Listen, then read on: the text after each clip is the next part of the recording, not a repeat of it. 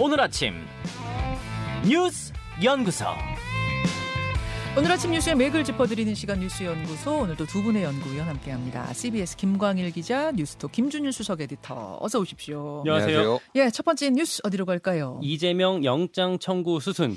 이재명 민주당 대표 토요일에 검찰 조사 받았는데 지금 구속영장이 청구될 거다 이런 얘기가 나오는 건가요? 네. 먼저 주말에 있었던 1차 조사부터 정리를 가보면요. 네. 토요일 날 12시간 조사를 받았어요. 예. 오전에 위례 사건 했었고 오후에 대장동 사건 조사가 있었고요.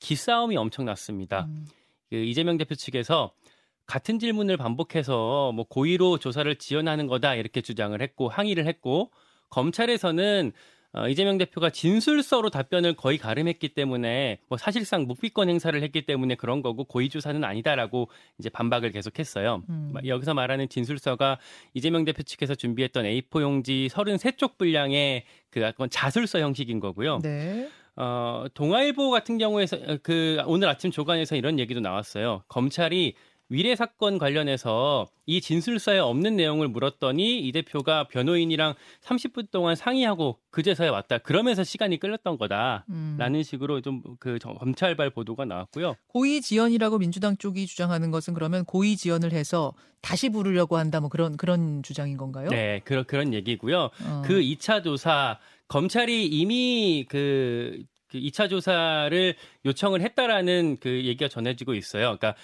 화요일, 수요일, 그러니까 내일이랑 모레 중에 하루 정도 다시 나와달라라고 음. 검찰에서 이재명 대표 측에 요구를 했고 반면에 이 대표 측에서는 여전히 거- 그거에 대해서는 거부하는 방침으로 지금 알려져 있습니다. 이틀 조사는 응할 수 없다 그거고. 예, 특히 어젯밤에 미- 그 이재명 대표 측, 그러니까 민주당 최고위원회가 비공개로 열렸어요. 네. 여기서도 최고위원 대, 대다수가 어, 나가지 마시라 이런 음. 얘기를 어, 요구했다고 어, 그 얘기가 나오고 있습니다. 민주당이 고의 지연 조사를 했다라는 주장에 대해서 검찰은 아니 답을 안 하니까 계속 물을 수밖에 없었던 거 아니냐 뭐 이런 입장인 거고요. 네.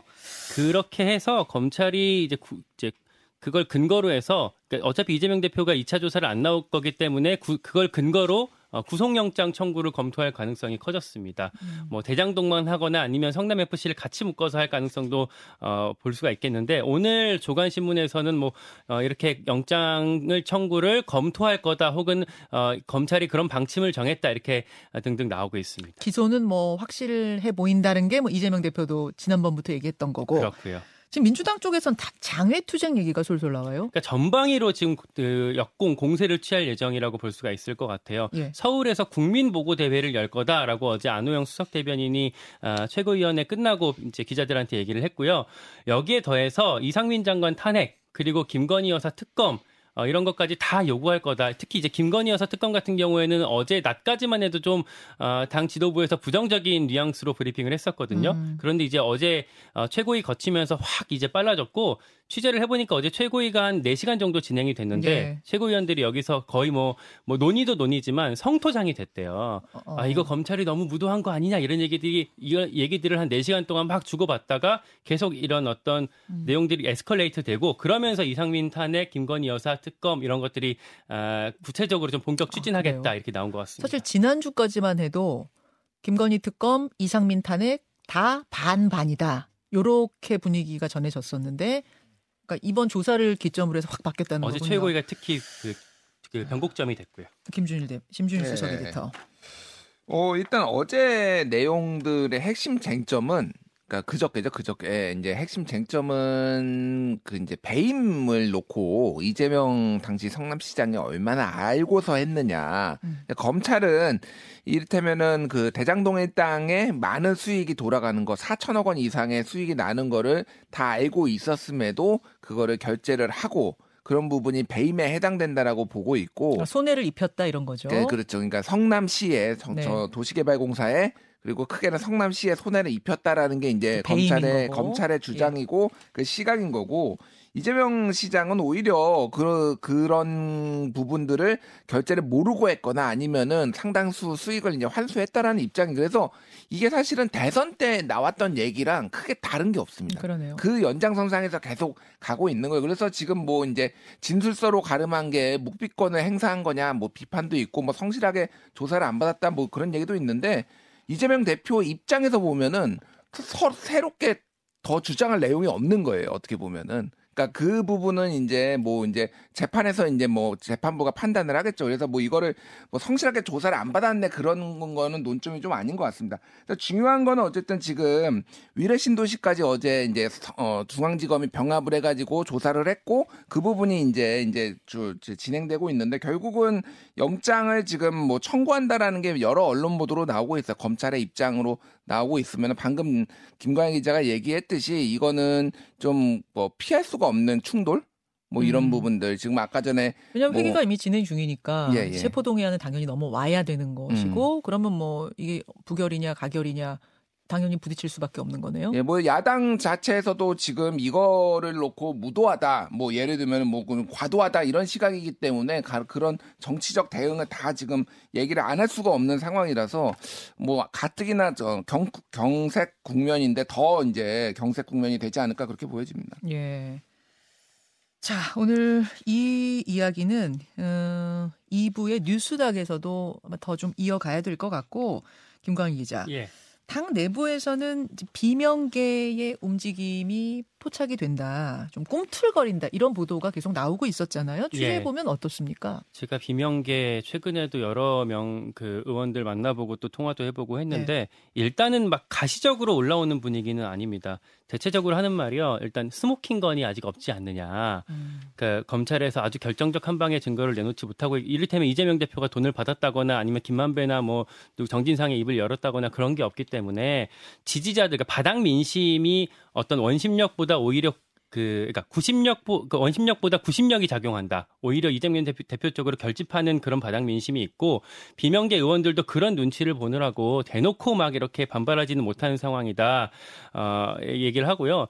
그 제일 그래도 기사에 많이 언급되는 게 민, 그 민주당의 길이라고 뭐 네. 그 뭐 김종민, 이원웅 이런 의원들이 어, 이제 내걸고 있는 건데 30명이 내일 출범식 하죠. 민주당의 길. 네, 31일 날 출범 이게 내일 출범식을 하는데 네. 여기서는 오히려 어, 이런 기사들을 쓸 때 우리 말고 사이제가 하는 거 차라리 써달라 좀 부담스럽다라는 얘기를 해요. 어, 그 지금 그 아, 이런- 사이제가 있고 사이제는 친문 전, 정책 포럼 예. 요것을 표방하고 있고 그다음 민주당의 길 한 30여 명, 네, 뭐 김종민, 이원욱, 조홍천 의원 이런 분들 네, 주축이 김영배 된게 등등, 있고 그리고 이제 철험회가 있고 한 세 가지 정도 크게 볼 수 있잖아요. 네.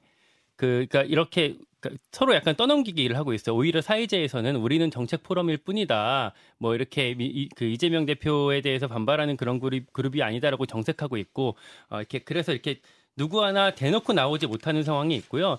그 어간에는 이런 얘기도 나와요. 그러니까 총선을 내년에 치러야 하는데 이재명 대표 음. 말고 당장에 대체제가 없지 않느냐. 음. 그러니까 총선할 때 얼굴 그 간판이 중요한데 이재명 대표가 밀려났을 때 당내에서 그 정도 급이라고 하면은 전해철, 뭐 홍영표 이런 정도가 될 텐데 대중적 지명, 대중적인 지명도가 떨어지잖아요. 그 얼굴로 총선 못 치른다.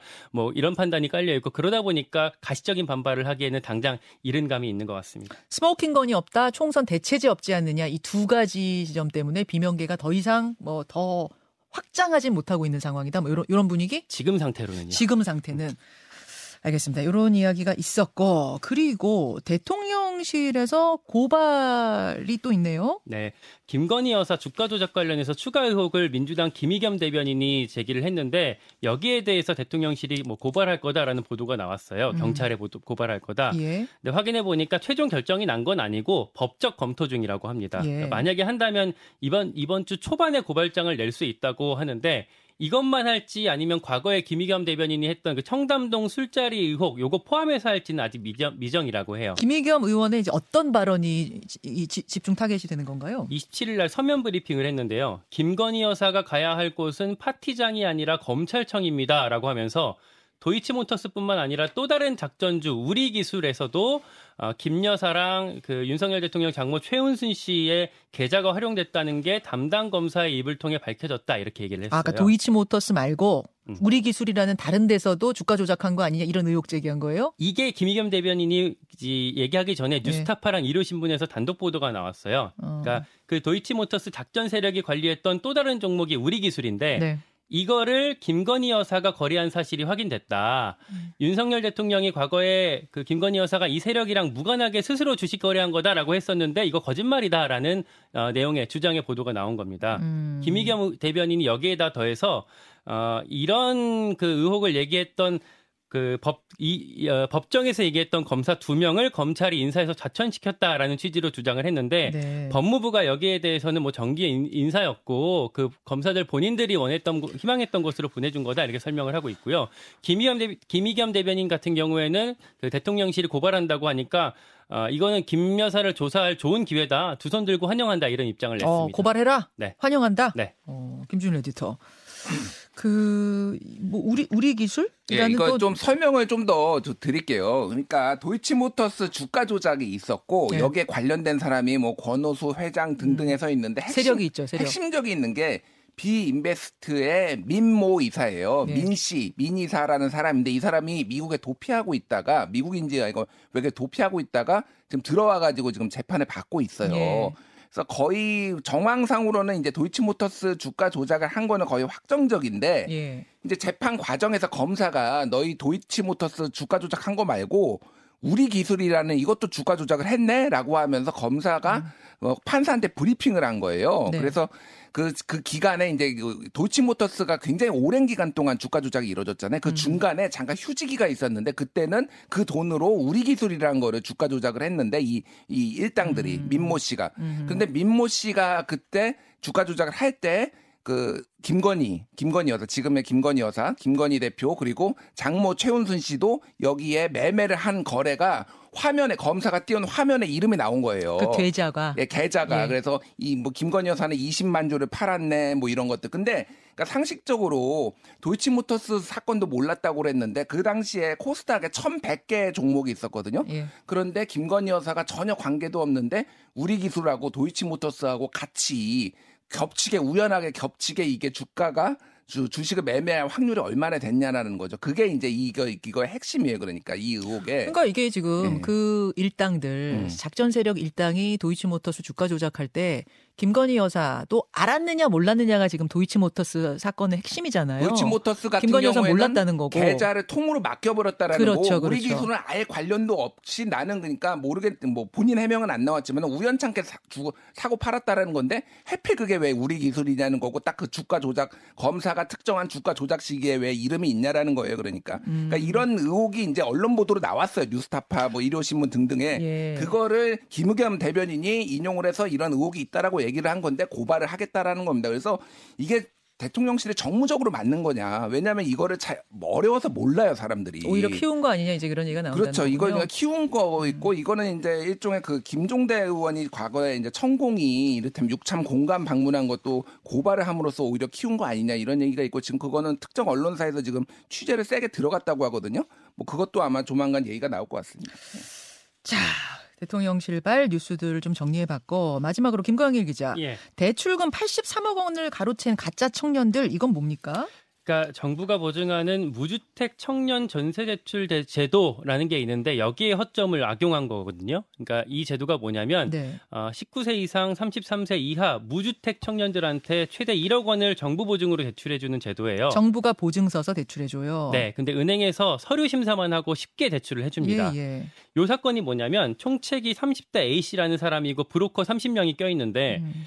예, 한쪽에서는 무자본 갭 투자 로 이제 다주택 그 다세대 주택을 사들이는 거예요. 그러니까 어, 무자본 갭 투자라고 하면 전세금 그러니까 전세가 매매랑 같거나 오히려 비쌀 때 할 수 있는 거잖아요. 그렇죠. 그러니까 그 중에서 전세금을 반환을 못한 그 전세금 반환 요새 어려워지니까 그걸 못하는 것들을 이 일당이 사들이고 음. 어, 어떻게 보면 공짜로 명의를 이전하는 거죠. 음. 그렇게 해서 전세 계약을 새로 맺으면 어, 이걸 미리 섭외된 청년들한테 전세를 이렇게 새로 내주는 거예요. 그렇게 해서 자기들끼리 계약을 새로 하고 이 계약을 근거로 어, 이 전세 대출을 받는 방, 그 어떤 정부가 보증하는 전세 대출을 받는 방식으로 어, 이제 83억 원을 이 일당이 어떻게 보면 꿀, 꿀꺽해서 어, 그, 그걸 이제 경찰이 이번에 어, 드러냈고 150명을 입건했습니다. 예, 복잡하네요. 네. 전 들어도 무슨 소리인지 정확히 모르겠는데 여하튼 무주택 청년 전세 대출 제도라는 좋은 취지의 제도를 악용해서 사기쳤다는 거네요. 한마디로. 네, 그게 그렇죠. 150명이나 된다는 얘기예요. 야, 이 중 14명이 구속됐다는 참 이렇게 이 어- 없는 사람들 등쳐먹는 거나 마찬가지 아닙니까? 음. 이 예산을 빼먹었다는 것은 좀 철저하게 밝혔으면 좋겠습니다. 그리고 이 제, 제도가 다시 악용되지 않도록 제도적으로 어떤 심사를 강화하는 방식들을 고민해야 될 것 같습니다. 여기까지 두 분 수고하셨습니다. 감사합니다. 고맙습니다. 김현정의 뉴스쇼는 시청자 여러분의 참여를 기다립니다. 구독과 좋아요, 댓글 잊지 않으셨죠? 알림 설정을 해두시면 평일 아침 7시 20분 실시간 라이브도 참여하실 수 있습니다.